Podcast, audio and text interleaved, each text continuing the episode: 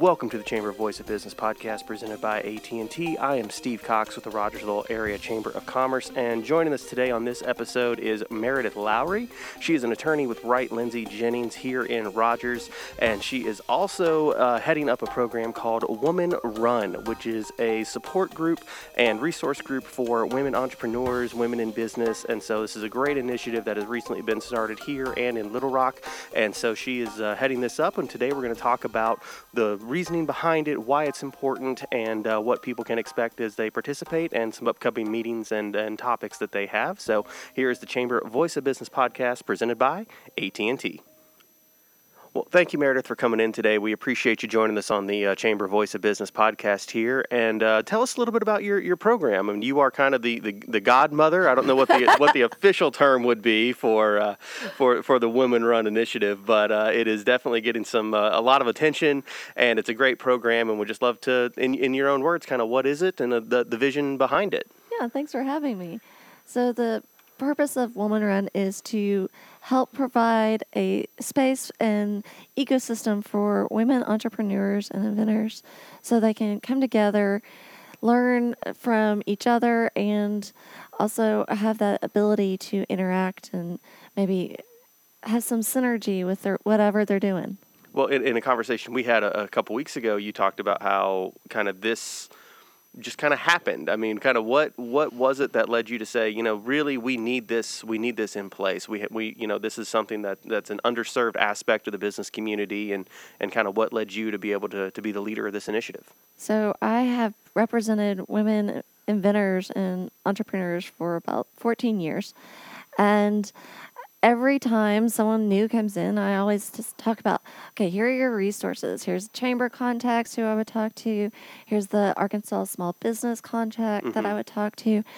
But I started thinking after one meeting, what would happen if we actually had all of those contacts in the room with these people? Yeah. And so then there's those interactions in a much more personable way. I mean, sometimes the chamber and any organization that you're not familiar with seems a little bit daunting. Right. So if you know those people from like in a social context, it's easy to say, "Hey, Steve, I, I have a problem. Yeah. I need to talk through this."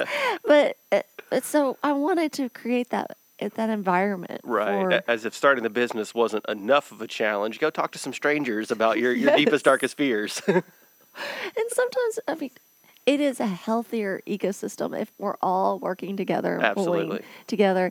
And so I really thought, why aren't we doing this? So let's let's make the chamber and all of these resources be much more friendly and have that ability to just talk to everyone. Right. Yeah. And, and obviously, there's no like, you know, uh, mold or something that, that someone specifically fits. You know, this is this is across all spectrums. But kind of who would be someone that could benefit from the Women Run program? Any female that's either starting a business, running a business, inventing things.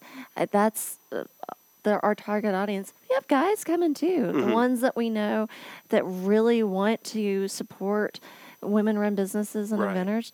So they're present as well.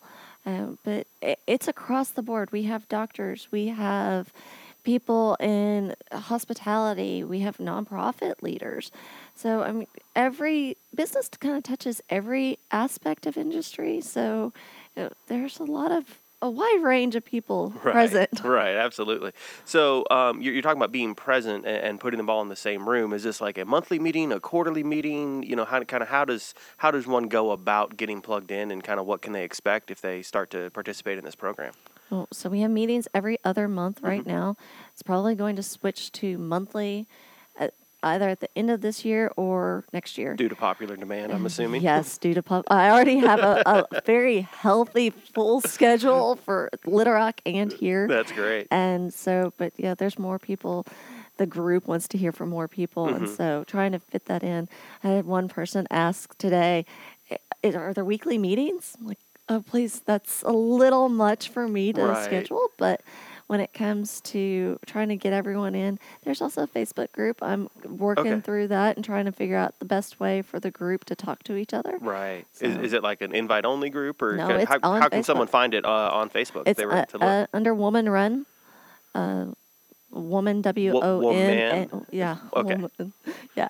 All right. So so Woman Run on on Facebook, and so that's. Do you see a lot of like discussions going on? Is it like you know kind of a, a peer to peer helpful thing, or if somebody's saying, "Hey, I'm running into this challenge," do you have recommendations of who to talk to? Kind of what what does a Facebook group look like? That would be one of the goals, Mhm. but right now that's not occurring. Okay. Right now it's a lot of discussion on uh, posts and things that are going out. Right. And I can see those things. Like, I mean, the community is obviously connecting with a lot of the things that are going on. Right. But it does seem to be a lot more siloed, and th- Uh-huh. so we're working on getting that to stop. Yeah, and well, make and, it more uh, community. I, I understand. You know, it's a very personal thing to start a business, and you want to, you know, you don't necessarily want to be out there, but you know, it's that as you mentioned, kind of the rising tide lifts all boats men- mentality. Is as as some succeed, they can help build others up, and you're kind of trying to build this community uh, of, uh, of of women-run businesses to help each other and, and be support systems as opposed to trying to tear down. Yeah, there's a lot of times when people come in and say, "Yeah, I spent sixty thousand dollars on this app," and you start thinking, "Well, what if you had talked to somebody else Mm-hmm. that does this as, that's in, in our local area, or ha- worked with somebody else?" And if you start knowing the lingo or Right. just who to talk to, then maybe there's a potential. You don't spend sixty thousand dollars on an app. Right. Yeah. I mean, if, if it's if it's worth it for the business, absolutely. But sometimes that's not always the smartest business choice. You got to do what's right for the business. It, it sounds almost like you're trying to create like a, a virtual co-working space a little bit uh, along with that. You being able to utilize social media and utilize that and, and get advice and get help. And you know, do you see it kind of transforming into that down the road, or at least being an aspect of uh, the the bi-monthly meetings? I know there are groups that are working on that too, that they want an actual co-working space for women. Right. But when uh, you know, that that is one of the goals of having that community, so we can talk through problems and make recommendations. So who are you seeing? Like, who is the average person that, that's coming in right now? That, that, that is it someone brand new, like fresh out of school, and says, "Hey, I have this idea. It's going to change the world," or is it kind of more of a, a seasoned professional that's maybe branching off and trying their own thing? Obviously, all of them new to business, but um, kind Some of what what does it look like? Some of them are uh, they've been in business for a while. Uh-huh. They're just seeing this as an opportunity. Well, that's great. to support other women as well. But yeah, there are a lot of people that coming in that are uh, they're new to business or Mhm. they've it's been a couple years and they're just looking for more people to talk to and kind of throw ideas out there. Any one sector more? Are you seeing the way more like tech heavy or more retail side, or I mean, or is it just kind of a, a big amalgamation? It does seem like almost everyone touches retail in some capacity. It's almost as if Um, we have the largest retailer in the world in our backyard. odd.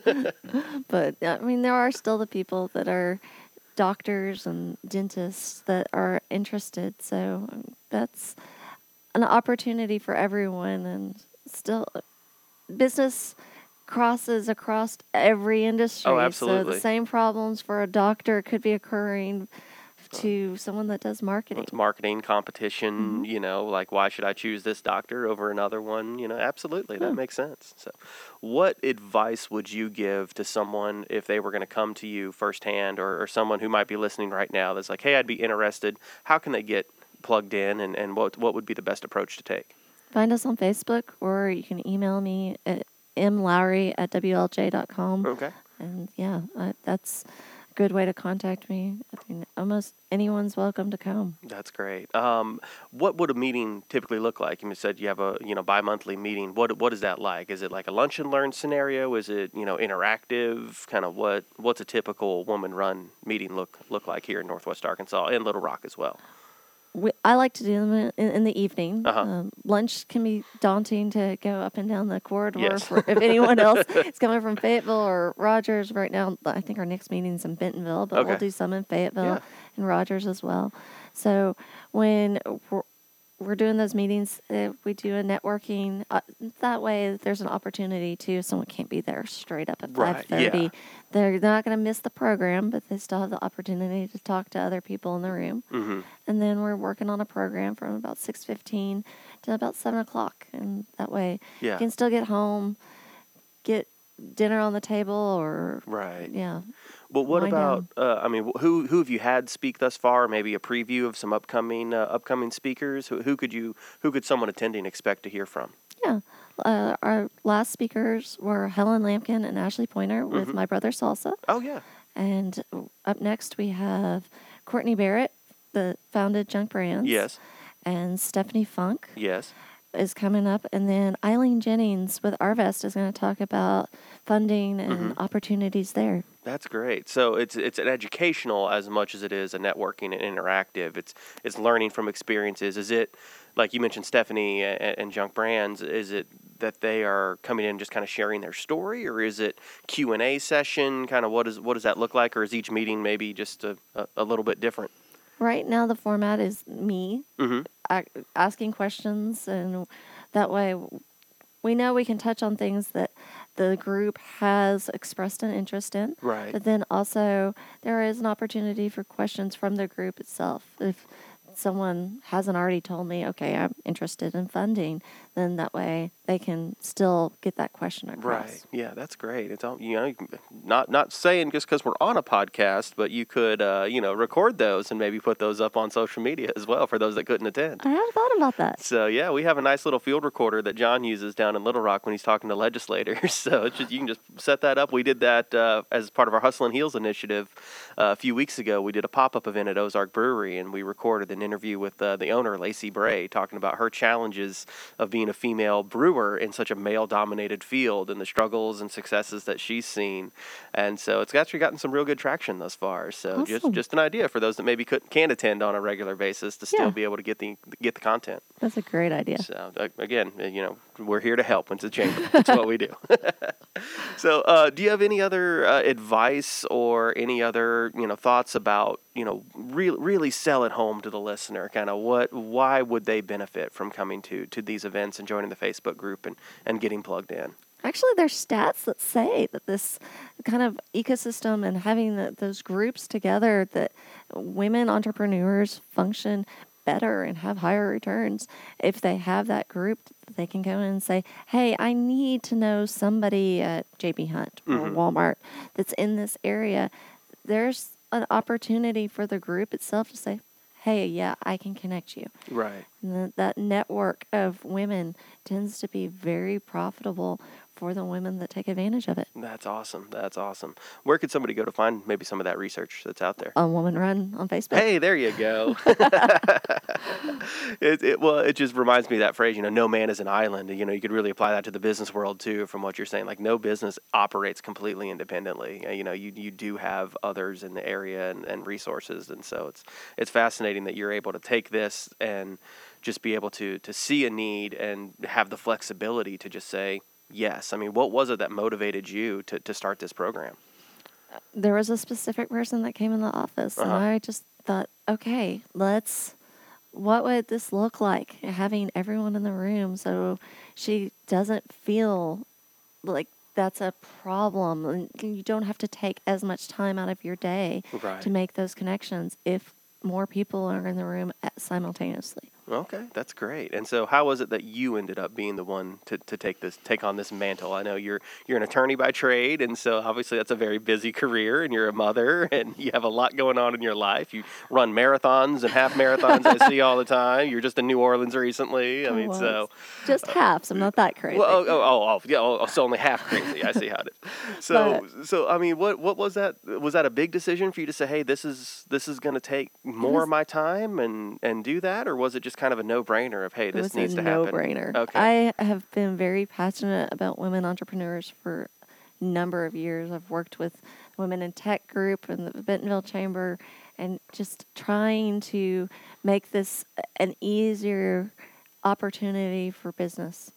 Uh, No, this was easy for me to say. I want to do this. Well, that's great. Um, any any final things before we wrap up here? I'm good. All right. Thanks well, for having us. Oh, absolutely. We appreciate you coming on. So go to Facebook and check out Woman, Woman W O M A N, Run, uh, to, to get part of that group. Or what was the email address again if somebody had some questions and wanted to follow up? M. Lowry, L O W R Y, at WLJ.com. All right. Well, thank you very much, Meredith. We appreciate you coming in. I know the Chamber is excited about this initiative, and we want to do everything we can to help support it, help promote it, and we'll be sending you uh, plenty of people as we're talking to small businesses looking to get started. So uh, expect maybe a little bit of a, a boom at, your next meeting, hopefully. when is the next meeting, by the way? April 24th April 24th, and that's going to be, you said in Bentonville, but uh, at Grit Studios. Grit Studios, and you said 5:30 to about 7ish, Yes. give or take. Okay, all right. So April 24th, you can go to go to the Women Women Run Facebook group to get the full details on that. So Meredith, again, thank you for coming in today, and we appreciate you guys listening on the Chamber Voice of Business podcast